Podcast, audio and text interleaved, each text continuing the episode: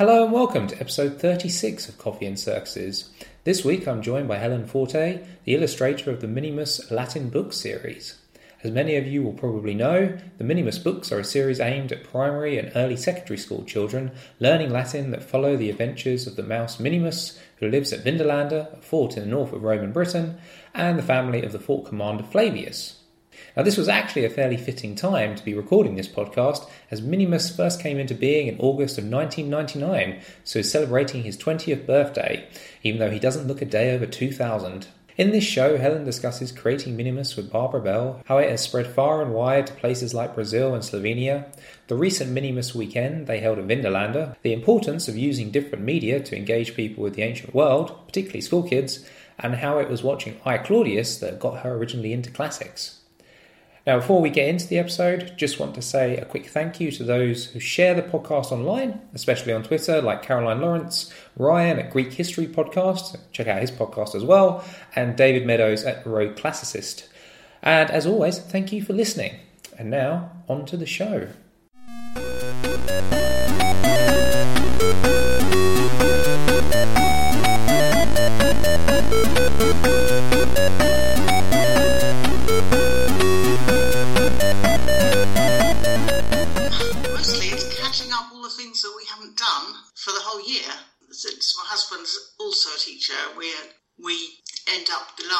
Term, everything goes to pot. So you do a lot of catching up. Yeah, is that is that for the actual uh, Minimus project, or is that for teaching just in general? I was just going to say, I find like with teaching that people don't realise how much work that you still have to do in the summer and during the break times. Like it isn't actually, it doesn't actually really ever stop. No, it, I mean it's, there's all the next year's planning, but um, Minimus there's there's been a lot because we had um, we had the Vindolanda weekend at half term up in up at Vindolanda, obviously. So there's been a lot of things I need to catch up with, collecting up the photographs, putting those up, doing an awful lot of the things that was inspired to do by meeting all people up there and all the children who turned up. So yes, I've got quite a lot of things, minimus things to do. Yeah, I mean, I was looking at their website and I was, I mean, I was really impressed. Like the whole thing seems to become a bit of a, almost like a movement in some respects. I mean, it seems to have grown tremendously. Like I see, like on the website, is it Minimus in Africa, and it's reaching kind of almost across the globe, and it's become. I mean, just to kind of sort of take it back, how long has Minimus been going for now? Is it the 2000s that you started in? Well, uh, interesting. Actually, this is perfect timing because the book was published. The first Minimus book came out on 24th of August, 1999. Oh, wow. So it's our 20th anniversary. Oh, well. So it's no longer the anniversary of the Pompeii eruption, apparently, is it? The 24th of August. I think that's, they reckon October now, but it is Minimus's birthday. oh, well, happy birthday to Minimus. Well, um, and I, I was looking back at how I got into it all, and a couple of years before before that, um, when Barbara Bell, who's, who's the actual the author, was first putting her ideas together to do a primary Latin book, and I met her at a um, a teachers' conference, a, a Latin teachers' conference, and I was brave and said, if you do this, if you need an illustrator, uh, any chance? Um, and really went from there. So the first bit of it, we we did the whole test version. We did or knocked up on my first my first PC. Had to buy that so I could do a minimus book on it. Uh, and I was running the original illus- illustrations. They were Barbara was faxing them through to school, and they were coming through these great, massive, scribbled on faxes, and I was sending them back with drawings on. some way before internet actually worked, or email actually worked anywhere near school. Did she just so did she, she actually send you what she thought the drawing would be, or did she just send you like a bit of the script and just give you kind of free rein to, to illustrate that as you see see fit? Uh, yeah, I did pretty much have completely free rein. Um, the, the first the original chapter one that came through was like five times too big to be a chapter, and uh, we, both of us have had. It's been a complete um, interesting learning process of how well, we, we knew very little about the, publishing trade, but also trying to work out what how to break a story down to make it a, a comic strip and how you you'd have to trim it down so you could get um, a story told across six or eight frames, and some of the things that just won't work. Uh, so there's a lot of, of back and forward, and no, Barbara, we really truly can't have that. It's not, I can't draw that. Or, but it's been a very interesting process learning how how to get the story told, stories told like that. And and I got um, we had everything, all the pictures went checked by various people. Lindsay Allason-Jones up at Newcastle checked all of them for oh, nice. um, archaeological accuracy. I had a couple chucked back. No, that broom is wrong. uh, Lepidina's earrings, can't have those. Um, and then, so that that was one set of corrections, and then we had one of the pictures. The when it was checked through for the American market, um, I had one picture that was chucked back because they thought it was rude because they had two frames, and if you had a really filthy mind, you could think that the slaves were staring at um, Pandora's bottom in the next frame. So I was like, okay, fine, I'll just turn this picture around. Nobody over here would have would have thought of that. Uh, I suppose that's the thing, isn't it? Like as something expands uh, and it goes into different different markets, different areas of the world. Uh, do you do you find then actually you've got to tailor it to some extent, as, as or does it kind of remain relatively uniform regardless of where it goes? Well, actually, it, interestingly, we so we did our the original one, um, and then we did. They did one for the Italian market. So there is Minimus in Italian, where it's Latin and Italian, and that's very different because um, the way the Italian school book market is. So that has come out as a single. The, both the first and second course book have come out as one quite big book, and they've shoved in an awful lot of extra grammar and exercises. And I had to redo some drawings. I think they moved the family um, to Italy at, at, one stage, so I had to do some more pictures of there. But um, otherwise, we didn't have to do too much altering. When we there's a Slovenian version. Oh, nice. Which was extremely random, and I don't know. I think I had to a few drawings for them, uh, and again they they shifted things over to um, Emona in Slovenia. Uh, I'm not. Pannonia, Pannonia. Somebody's somebody's going to rectify that. It's, it's Pannonia. Yeah, no, it must be Pannonia. That's my kind of area of the world. Slovenia, Slovenia. Oh. Lots of Mithras in Slovenia. Hang on, here we go. I've got Aquileia. Yes, Emona, but I'm not even sure it isn't on this map that they've very carefully drawn of Slovenia. Thanks. um, so that yes, that was, and then when we, we there's also a version in Portuguese that was done for the Brazilian market, and we didn't actually have to do anything to that. That was okay. they just you know, the Cambridge University Press does handles all that um, the rights and I'm only really involved if they have to change drawings.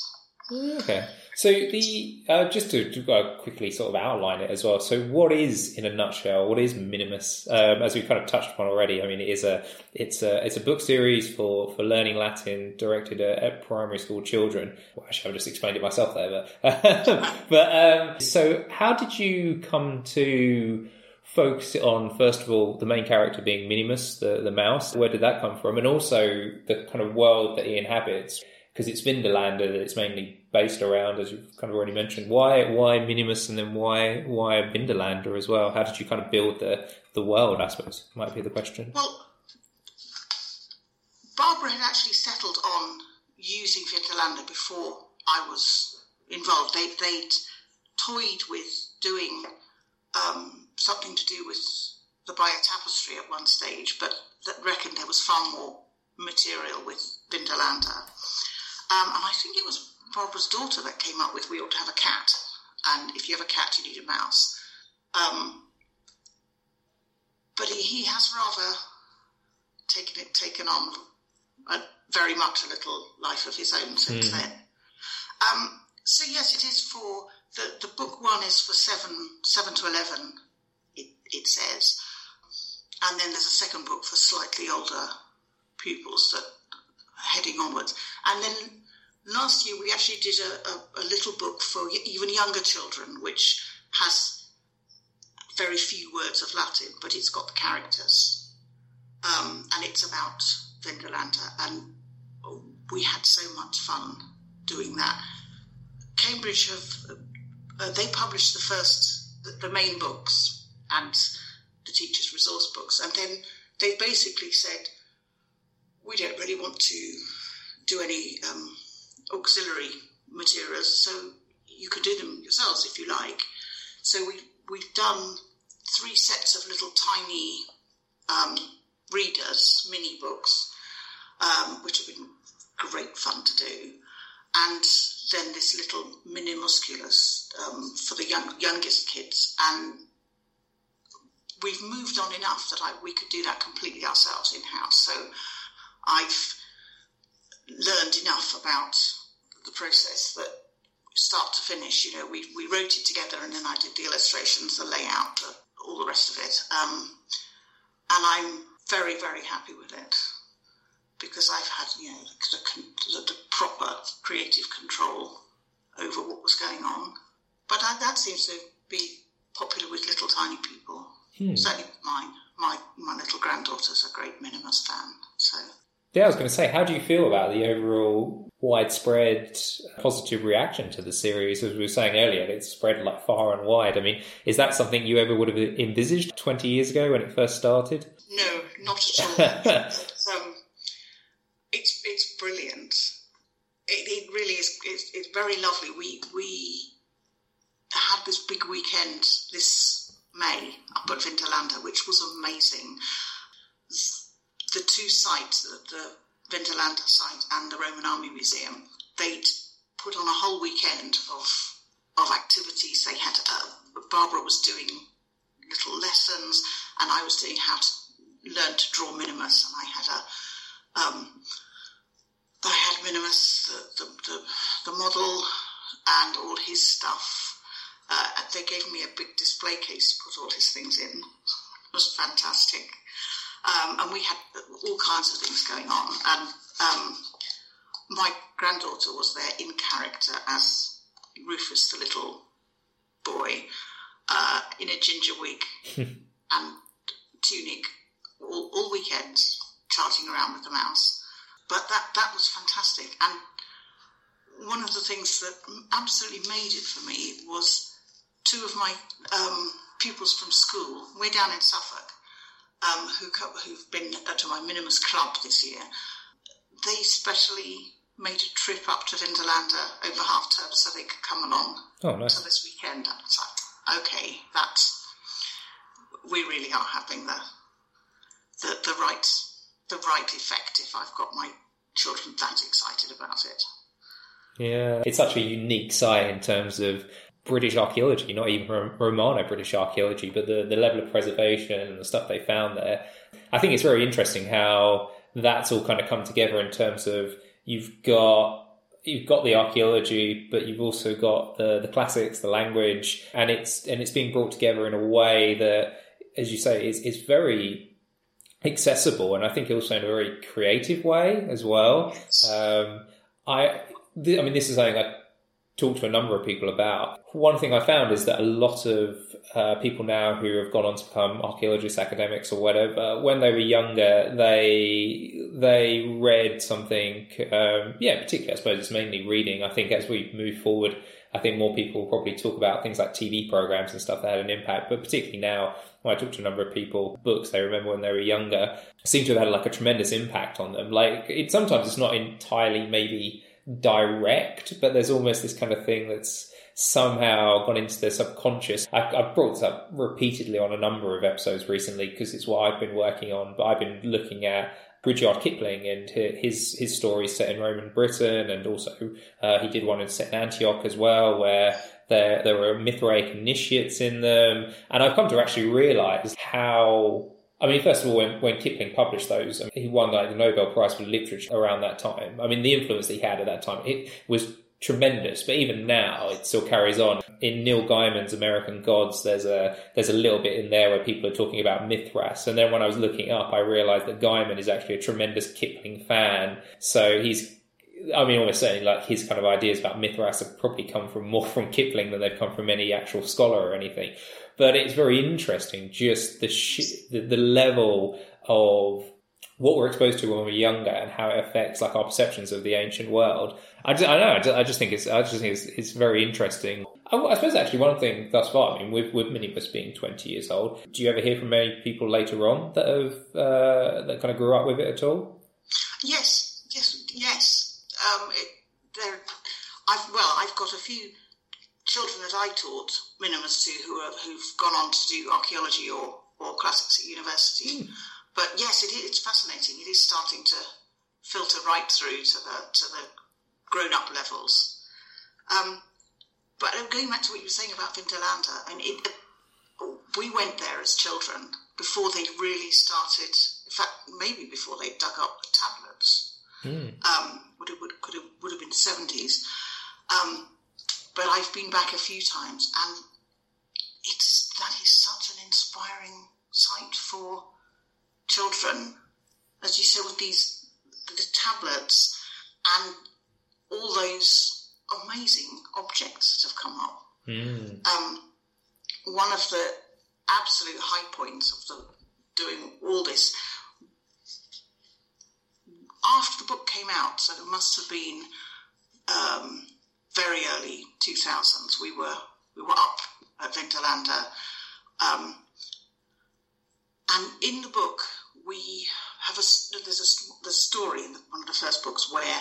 Um, with hindsight, I have no idea how we came to write this story because it's bananas. Um, the the dad, Flavius, the, the commander, is and the older son, Julius, are showing off the weapons to dad is explaining why the 13 year old doesn't know what a sword is, I don't know. Uh, and Rufus, the, the, little tiny one, is there and he's getting into all sorts and, and poking himself with sharp daggers. And, it's a. I think Julius and Flavius need a little bit of a lesson on looking after the small child. Hmm. Um, but it finishes off with that they manage to, he gets hurt and he cries and then the British slave turns up and scoops him up and, and has made a little wooden sword for him. So they're happy. He goes to play with Candidus. And there we were in the museum a year after the book had come out, and there is the new excavation things dug up, and there's a child's toy wooden sword. Yeah. And they dug it up after we put it, after I drew it in the book. So there, there was quite a lot of screaming and jumping about in the museum. But it's things like that that.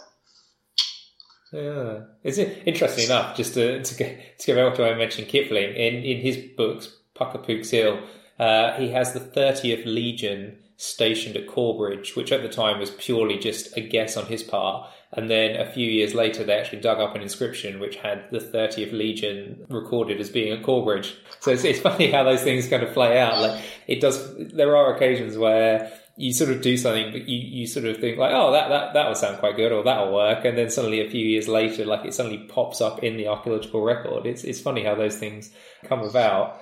One of the things that struck me looking online as well, talking about the different directions that Minimus has gone in, and one of the things I have to ask about is that you recently had Minimus the musical going on. Yeah, that that was Barbara's baby. That one, um, very much, and, and she had an absolute blast with with that. With um, taking, they took it abroad. They took it to Geneva. Wow. Um, that was amazing. Um, I mean, that's one of her. Um, apart from classics, she's also very um, into musicals. So uh, that was one of her um, projects. So uh, it's interesting. We've we've gone off in our own separate directions. I my um, apart from doing the, the, the website and the peripheral materials, which is what I do, I I have the the mouse. I, I made the mouse, um, and it started off with he was here was my little wire and felt minimus, and it's it has he ended up having like a few objects, uh, you know, a sword and a shield, and, and he now has an entire hamper of stuff, uh, big hamper of stuff, and he has a girlfriend as well, and I make things for. He has a very smart pair of little Vindolanda boots with Oh wow! Little hobnails. Um, so that tends to be what I do. For How do you- my extending minimus, it's like making more things. Yeah, I mean, as I said earlier, though, it's it's it's fascinating because essentially what it is, it's almost like world building. I mean, it's it's one of those things where it is essentially the same as when you, I don't know, look at, for example, Marvel or Star Wars. In, in some respects, it, Minimus also kind of reminds me slightly of when Jim Henson first started doing things like the Muppets. You know, these kind of characters they're created and then they take off, but then the, there's this very kind of or, organic process where you start off with something that's quite small, like a character or a small group of characters, then things start branching off in different directions, and then suddenly here we are 20 years later, as you're saying, and that you have this whole kind of network and this whole everything around them, like this whole context in which they they reside, has been just built up. And I mean, you must look back with that on that and have like a sense of wow, and also it must feel like a great sense of kind of accomplishment to, to create something like that and see it take off and feel that you've made something like that and the world that they inhabit and it seems to resonate with people like it's been very successful. And there's almost that intangible. I think you can explain it to some degree where i mean you were saying about where it's gone to different countries and you've had to alter it so more local to where the the, the, the readership of that area uh, would understand. But also at the same time, like I think there is an element to it where you can't quite explain it, like why those kind of characters just take off, if that makes sense. It, it's interesting um, uh, listening to some of your previous podcasts and how you've you've talked through how people got into classics in the first place. Um, and I, I was having a little think back, and when I was that sort of age, uh, when I was at prep school, we had we did Latin with this very eccentric book called Latin with Laughter. I don't know if you've come across it. It's um, I think the, I can't even work out when- how old it is. It's uh, 1931, and it's it's bonkers. It's, it's got silly drawings. Has very simple stories, but they're they're crackers. There are the farmer kicks the cow in the ditch, and and it, it stuck very much with me. And um, I think all of my teaching has been draw silly pictures. If you can't get something across to the children, that's the way to do it. And um, I've done that ever since I started teaching. Was um, um, if I can't manage to explain something, draw and and you know make it silly rather than. There's not an awful lot of Caesar and his legions with mine. It's much more um, wasps and frogs and cows, uh, but it sticks. You know the the pictures. Yeah. That's interesting, yeah. Because at university level as well, like I, uh, teaching that, I find that a lot of a lot of my lectures, I not drawing stuff myself, but just I insert like a lot of gifs, like animated images and stuff. Like a lot of the time, kind of ripping on like pop culture. But that does seem to actually resonate with students as well. There's something about that visual, I think, kind of visual kind of stimulus that goes with it, particularly one that they can actually find kind of funny or they can, as you say, like relate to as well. I think that that has an appeal. And, and I have had students mention to me as well that they, they actually kind of realize as well, like putting that stuff in that you thought about it and they kind of appreciate the effort that's gone in there as well, that you haven't just chucked like a bunch of bullet points onto a plain slide and then be like, here you go. You've actually tried to make it a bit more kind of fun and a bit more engaging and that that you know, as I say, like they realize that you've actually taken the time to do that. And I mean, like inserting a gift doesn't take that long, but just like doing that, they're kind of aware of the fact that it's that you that you find this stuff interesting enough to to put that effort in. And I think that's always one of the keys to teaching it. You know, students I don't think are stupid. I think if they're being taught something by somebody who clearly doesn't really find the stuff that interesting, then they're not going to necessarily engage with it because they're going to sit there and be like, well, why should I engage with it if the person who's teaching me is a bit indifferent about it. But if they think that you're actually really invested in it and there are different ways of going with it, because I think that's the thing, and I think that's the very interesting thing about the whole Minimus project with what you've done, where you've got you've got the website, you talk about the musical. I saw as well that you've got the links to the myths being read out on SoundCloud. Is that actually part of the Minimus project? It's um, it is. It was done for us. Uh, it's the myth versions that we've got in the books. Mm and they were recorded, and I put them all up on, on SoundCloud. And we did actually try and make a um, a DVD version, but I think I, am not even sure if anyone's that fussed about. Um, you know, I think people do uh, access it directly online as uh, is the is a normal thing to do now, isn't it? Um, mm. Reading the myths, that was a. We did want to get a pronunciation guide up online as well, but that hasn't quite materialised. Mm. Um, because I think one of the things we've been aware of is that we're we're very much um, helping people who aren't necessarily Latinists. So having somebody reading the myth so you haven't got to worry about pronouncing all the tricky names or um, there are audio versions of the of the books. You know, there was a, an accompanying, well, it was a cassette and then a, a CD. So the stories being um, read out, uh, well, read out in character. So again, for people who aren't um, specialists who are worried about how to how to pronounce Latin, um, I think those did okay. They had, certainly not not not as much. They haven't um, been as popular as the books, but um, I think they've been quite used by school done minimus clubs. Um,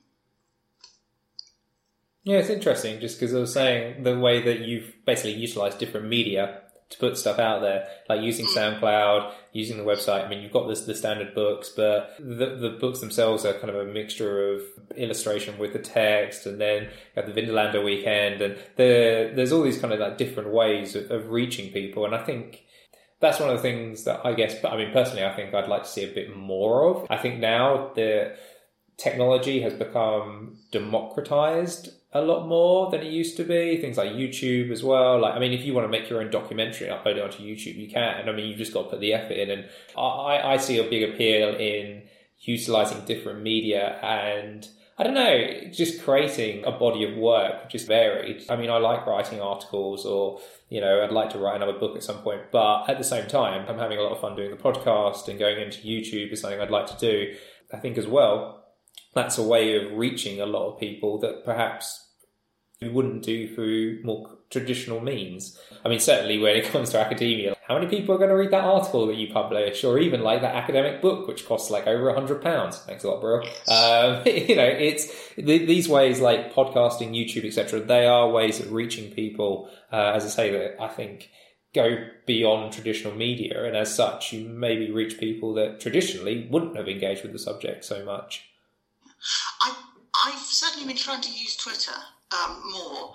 I took over the Twitter feed from someone else on our team who was too busy, and uh, she was putting out all sorts of little bits and pieces of Latin, and I said, "Look, I can't do that. I'm, I do. This is what I do: is pictures." So I do extra. I do a lot of extra drawings for Twitter or pictures with the mouse, the, the model.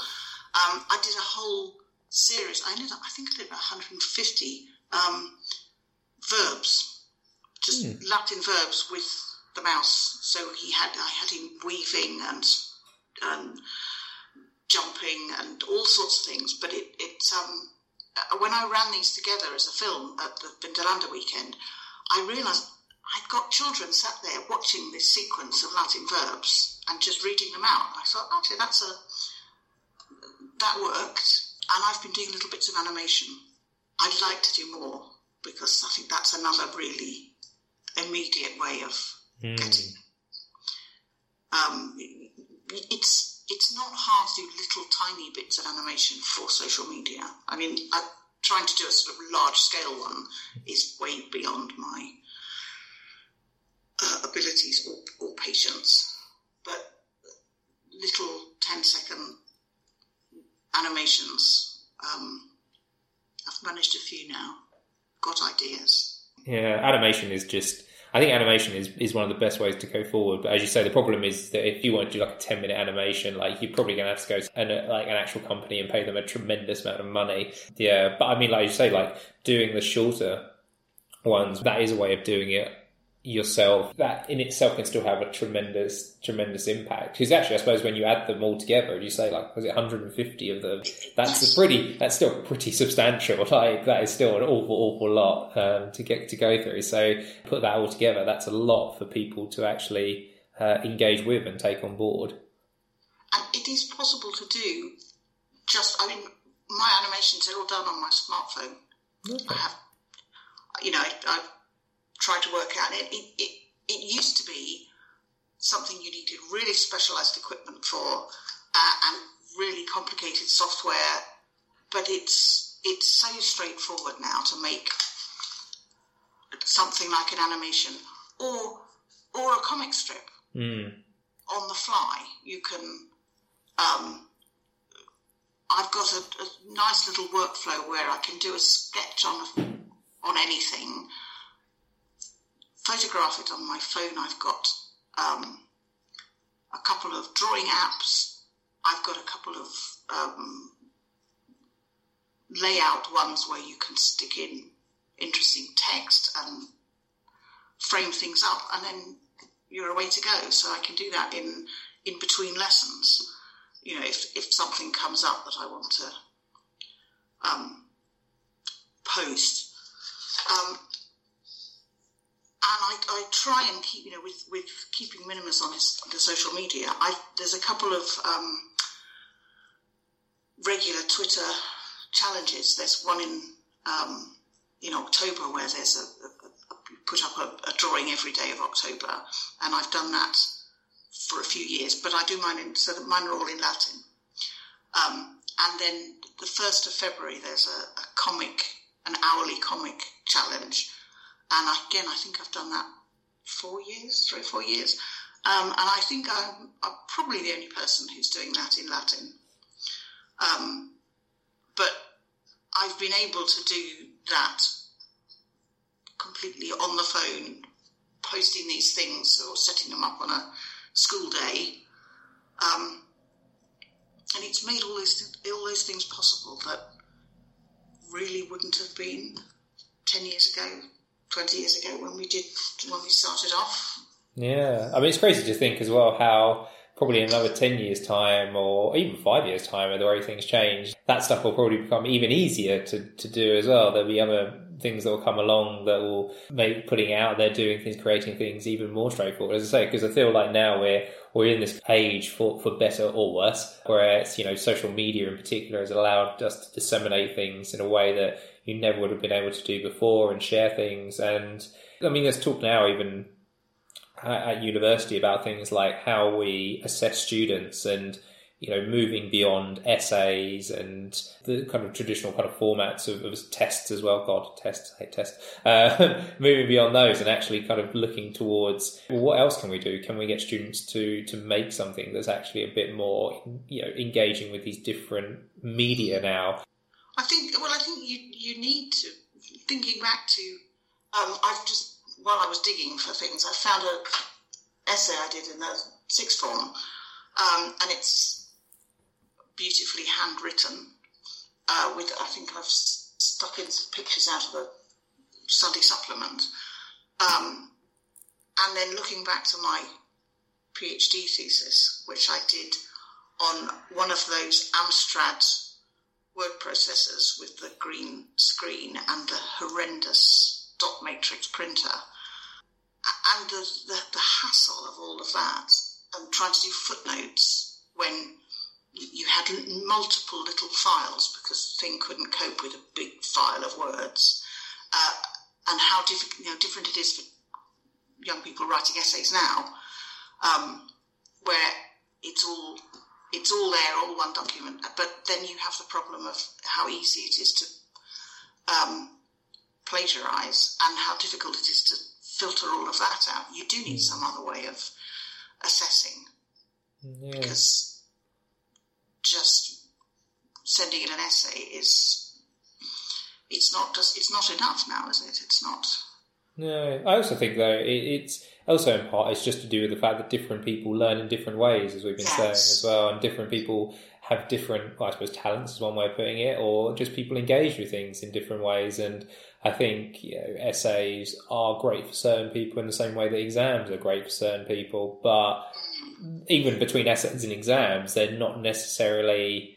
Some people are very good at essays and aren't good at exams, and then vice versa. But then you'll find there are other kind of more creative things that you can do, which suddenly people that aren't good at either of those suddenly come into their own through doing it. And I think obviously as well that's quite important for student confidence as well uh, in engaging with things and, and, and probably enthusiasm as well. You know, I think it's a natural tendency if you're not very good at writing maybe essays or doing exams that you're just going to look at it and say like, why should I bother if I'm not going to, if, you know, if I can't seem to get if I can't seem to develop those kind of skills to the extent that I need to. But then actually, if you give them a different way of uh, expressing that, then suddenly they're like, oh, actually, like this is my this is the thing that I'm good at. And I think some students probably don't even realize they're actually that good at utilizing other media until you mm. actually get them to do it. I mean, just to kind of go back though, I mean, so what drew you to to studying well studying the classical world and, and it's led you to this point now? I think pro- probably the, the, the, the, key thing for me was I Claudius. which um, yes, that that was out when we were. Um, I think I, I, don't think I was maybe doing O levels by that stage, but that was very, um, very much a right. That's what I'm going to do. Um, I was doing languages anyway uh, for A levels, but that that's what decided me. Right, this is Latin. We're going we're going this way. So yes, the the amazing TV series. Even to this day, it amazes me watching it. One, because he has Patrick Stewart with hair. Uh, although, no, he's wearing a wig. He's definitely wearing a wig. Yeah, I, I just think Derek Jacobi, because he's playing uh, Claudius again in the Rotten Romans horrible history film that's just come out. Looking but, forward to that. But uh, he, uh, I just think he just did such a good job of Claudius. Like I can't, I mean, I can't imagine Claudius now without imagining Derek Jacobi. I mean, I've talked before on the podcast about the fact that I still can't. I'm afraid with those things that you always end up having at least one character where you're like, eh, and mine was always Brian Blessed as Augustus. I never quite that was Brian Blessed is not ever how I imagine Augustus. Siân Phillips as Livia was incredible as well. Brian Blessed, no, no, it doesn't didn't didn't work for me in that way. That's interesting. Going back to what I was saying earlier about how TV shows moving forward have uh, increasingly now I think will have a big impact on people. I mentioned horrible histories, but yes. I mean, for me, like growing up, the big thing was horrible histories, the books. But since then, there's been the TV series. They've had their own musical as well. Now they've got the film. Uh, it'll be interesting to talk to people in 10, 15 years' time uh, in archaeology, academia, ancient history, whatever, and see how many people grew up with horrible histories uh, in that media and see how big of an effect it had. Because I imagine it's going to be pretty, pretty big, actually obviously that they've, they've done the Rotten Romans film, and I'm guessing that's not they haven't just thrown a dart uh, board of different historical periods like they chose to do the Romans because for some reason they they must have known that was going to have significant appeal to their audience, which is good for us. It's nice to know. yes, but yes, I, I, I do think that, that it's what helps the children remember a couple of years of I've had year sixes as, as my class. So they're they're studying the Tudors in their in their history, and the Rotten Roman, the the um, horrible histories, Henry VIII song about the wives works every time. uh, but you know that that sort of thing, if it doesn't matter how silly it is, if it sticks sticks the ideas with the children, that's brilliant, and provides them somewhere to bounce off to the next level.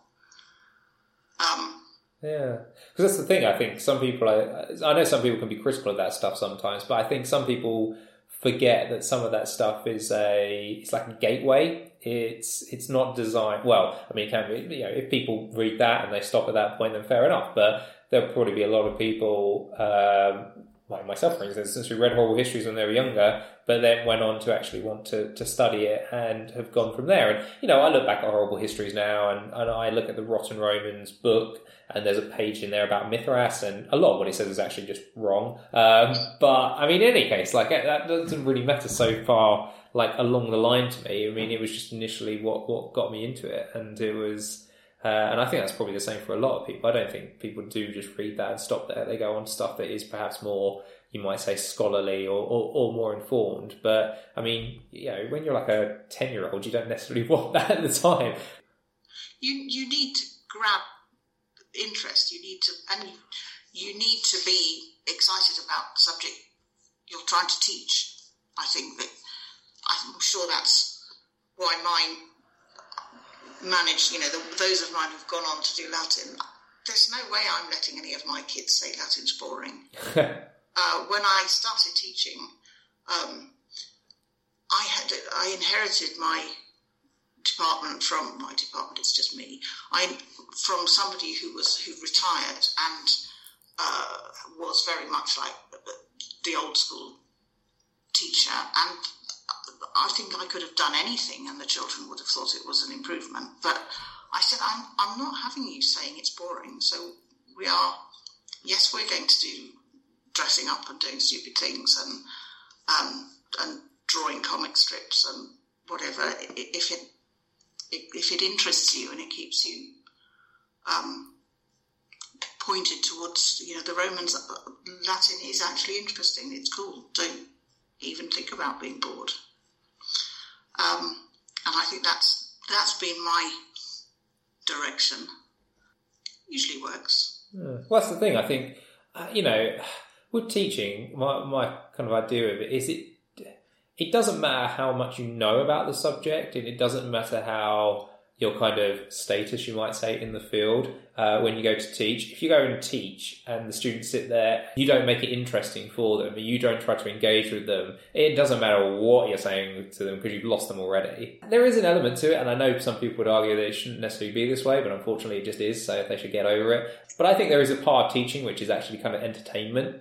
You, you've got to bear that in mind because you know, I'm not saying you have to stand there like juggling or something with students, but doing stuff that is going to to entertain them is, is, is the way of making them learn. If they're just going to sit there and just be bored, then because you're just doing the same thing over and over again and it's not that interesting or it's not that exciting, then you know, unfortunately, it doesn't matter. I mean, I think having been involved in the subject for for a number of years, you kind of get to a point where you're naturally just interested in it all anyway. Like, you know, you pick up stuff and read about it, but that's not going to be the same for a teenager or, or particularly somebody like just doing primary school as well. Like, you need to retain their retain their attention. Yes, you you have got to engage the, the children's interest, and you know, yes, I do a lot of the you are now going to learn this list, but also, and you can draw little pictures all down the side of it, and mm.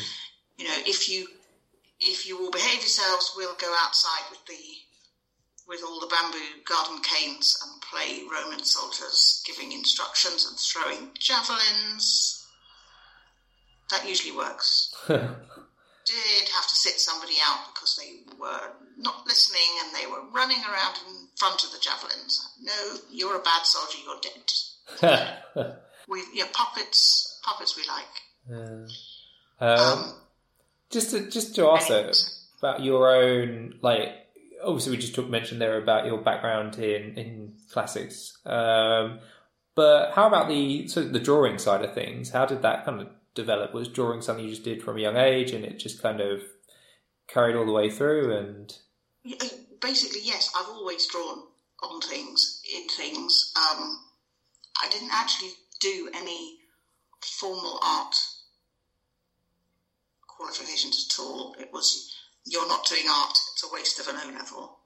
Um, but I've always drawn on everything. I've I dug up a old um, Latin paper from school, and I've got I've illustrated all down the sides of it.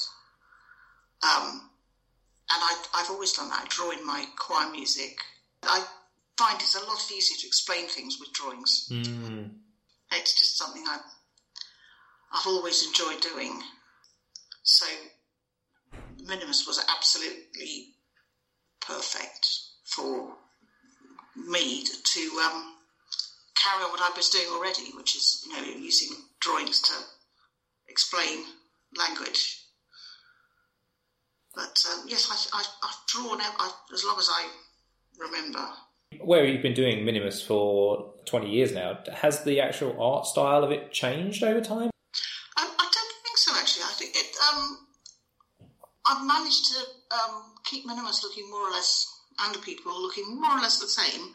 Um, I think I the workflow speeded up a bit. Um, I, am more efficient at actually um, putting a a cartoon story together. Probably changed the drawing tools a little bit, um, but I don't. I don't do my. I, I think the drawings are quite recognisable. Mm. Um, what's quite unnerving is I I found a comic strip I made when I was at school. In, I must have been in the fifth form at school, so mid seventies, um, about a Roman person joining the army, and it's quite recognisably my drawings. Mm. You know, it's like, oh dear, I have really haven't. My drawings have not changed over that. Yeah. I think there's something to be said for that, though, in terms of just to go back to horrible histories quickly, because I know I can't remember the guy's name now. I mean, Terry Deary writes them. I can't Yes. remember the name of the illustrator that he usually has. I know that on occasion there has been different illustrators, and you can tell the difference. Like if you read the where they did like the horrible history special books, where they had the kings and queens one, which was thicker. Um, that was a different illustrator, but by and large, it's the same illustrator throughout. Martin Brown, that's it. Um, they're very recognisable, aren't they? He's got, a, yeah, exactly. Like when I think of horrible histories, there is a very clear art style that goes with it. Uh, as I say, they, they have varied it, but because he's done so many of them, uh, when I think of horrible histories, I can imagine right now how a horrible histories Roman soldier or a Roman, um, how a horrible histories Celt or Viking or whatever would look. Like it's a very particular art style, and I think you know that kind of that continuity actually is probably in some respects is probably quite important because I guess it's kind of part of the brand, I guess, really as well. Like it's it probably would if suddenly someone came in one day and started doing the illustrations, like took over from you, and they were just done in a different way. It'd probably be very disconcerting for people. Like it would be very weird. I, I, yes, I think my um, the the the drawings and the the book are very much tied and and not separable. Yes, I know. Um, Barbara said, you know, if we, I think she would love to do a third book, but um, that's again, she said, not without not without the drawings, not without the. I'm not sure that will, not sure that's ever going to happen, but um, it's one of the things we've got on our wish lists. But uh, yes, I think that uh, there's plenty of mileage yet in the drawings. I mean, talking of wish list, um, just to kind of t- touch upon um, as we bring towards a close, um, we've kind of talked about this throughout, I guess. But I mean, do you have any thoughts about where the the, the study of the ancient world, wh- where you think it should kind of go in future, like avenues to kind of explore? And I mean, particularly as we've been discussing, utilizing different media. Or I suppose in some respects, things that you'd like to do yourself. I mean, you mentioned about possibility of a third book, but we've talked about animation as well. Are there, are there any other things that you've got in mind in that regard? Well, I say animation's my top top of my pile, um, and I'd like to do more more little stories. Um, I I really think that that there's one of the things that I've liked seeing most recently is is how the classics has opened up to um, different style, different media, different ways of teaching, different um, ways of looking at it. I think that, that that's really interesting. I went last September on a um, a conference in London on classics and comics. Oh, okay, gone to that. Oh, it was wonderful. Um, it was just really exciting seeing the two worlds of, of comics and classics put together in, in different ways. Um, and I, my response to it was I drew cartoons and live tweeted those during the course of the day. Um, but that's that kind of thing. I thought was was very interesting. You know, seeing all the different connections and the different ways that classics is um, able to uh, interpret. You know, different interpretations, different ways of looking at it. Mm. Yeah, I mean, it feeds back to I mean, most recent guests on the podcast having Liz Gloyn on and then having Ben Greet, like talking about their work, like Ben talking about Star Trek and the classical world, Liz with a, a book about uh, the reception of monsters from the classical world that's coming out, and then ages ago when Giacomo Savani was on the podcast, Giacomo does a lot of drawing and a lot of illustration as well, and, and he finds that very much a way of I mean, he really likes, as, as, you've been saying, being able to combine that kind of interest that he has, particularly in things like drawing and short story writing, with his own academic work. And I think yeah, I, I, think overall there's something to be said about, as I say, I think we've already t- touched upon this anyway, but I just think there's something to be said about, I think classics like in the study of the ancient world and, and, and archaeology as well, there are very, like a whole myriad of ways to be creative with it. And I think being creative with it, it gives you a very, a large sense of reward. I, th- I find that it's, you know, there's something there's something definitely to be said about doing things in different ways, and that I don't know. I think overall does give you an overall quite positive feeling as well. I, I guess it, I guess one way of putting it is it doesn't stagnate. Um, it, it, you know you keep kind of growing with it, and yeah, and the ability to kind of bring your own interests into into your into uh, what you do in that regard uh, is also of, of, massive benefit. And again, I think as well that encourages other people to get involved in the subject who perhaps traditionally otherwise maybe wouldn't have been. Uh, one of the things I like most at this conference, we had a session um, looking at how uh, archaeology can be um, done as a graphic novel or mm. done as a, as a comic strip.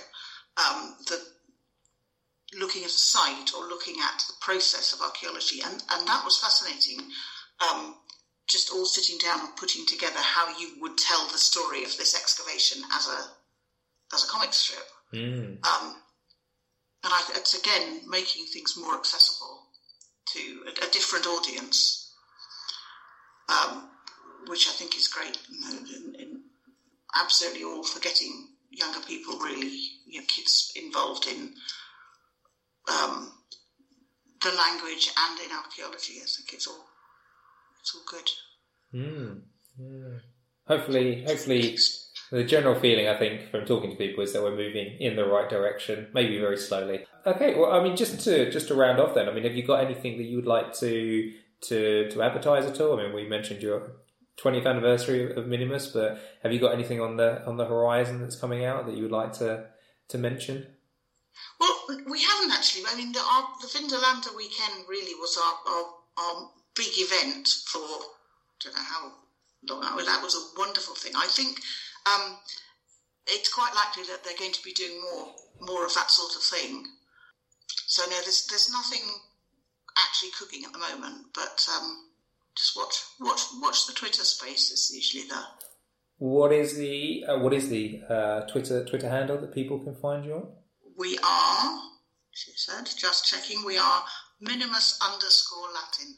And uh, and what's the uh, what's the website where people can check out all the Minimus uh, news and um, all, um, all the stuff we mentioned about? It's got the links about the musical and the the SoundCloud.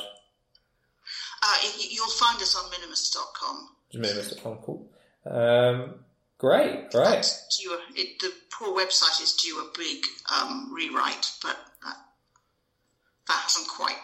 I haven't quite got that far. Uh, well, as you say, I mean, that's the thing. I mean, juggling teaching and at the same time doing this uh, this kind of project, which has taken off and become so so large. I mean, I was saying earlier about you know even just doing the podcast on a weekly basis. At times, I'm just like ah, too much stuff. Like I can't imagine like what it's like like juggling it all. But but yeah, but it's still going though. It's still going and still still growing. It just needs it because because things that the actual web and and what what you know things don't work that used to work because the um the internet moved on and they don't use Flash now, and so half my lovely interactives don't work. So got to redo them. But Yeah. I will say one thing actually. I I saw on the website that you you had about a couple of animations that you've done of the Roman mosaics, and I saw you had the she wolf from Aldborough on there. Um, that is my favourite Roman mosaic. Um, I love that. I always show it whenever I do Roman art and architecture or Roman Britain. It definitely always comes up because it's just so great. Like the she wolf in it, who just looks so happy and also very creepy, but so happy at the same time. Just just my favorite favorite one from the whole empire. So seeing it animated was great. I loved it. Oh, I'd like, yeah, I'd like to do more of those. I've got the, um, I did the Venus, that that fantastic uh, Rudston Venus with the mirror, um, and the one I really want to do is the unswept floor with the little mouse. But uh, it's, in, it's on the it's on the to do pile. Okay, right. Well, thank you very much for this. Well, thank you. No thank you worries. very much.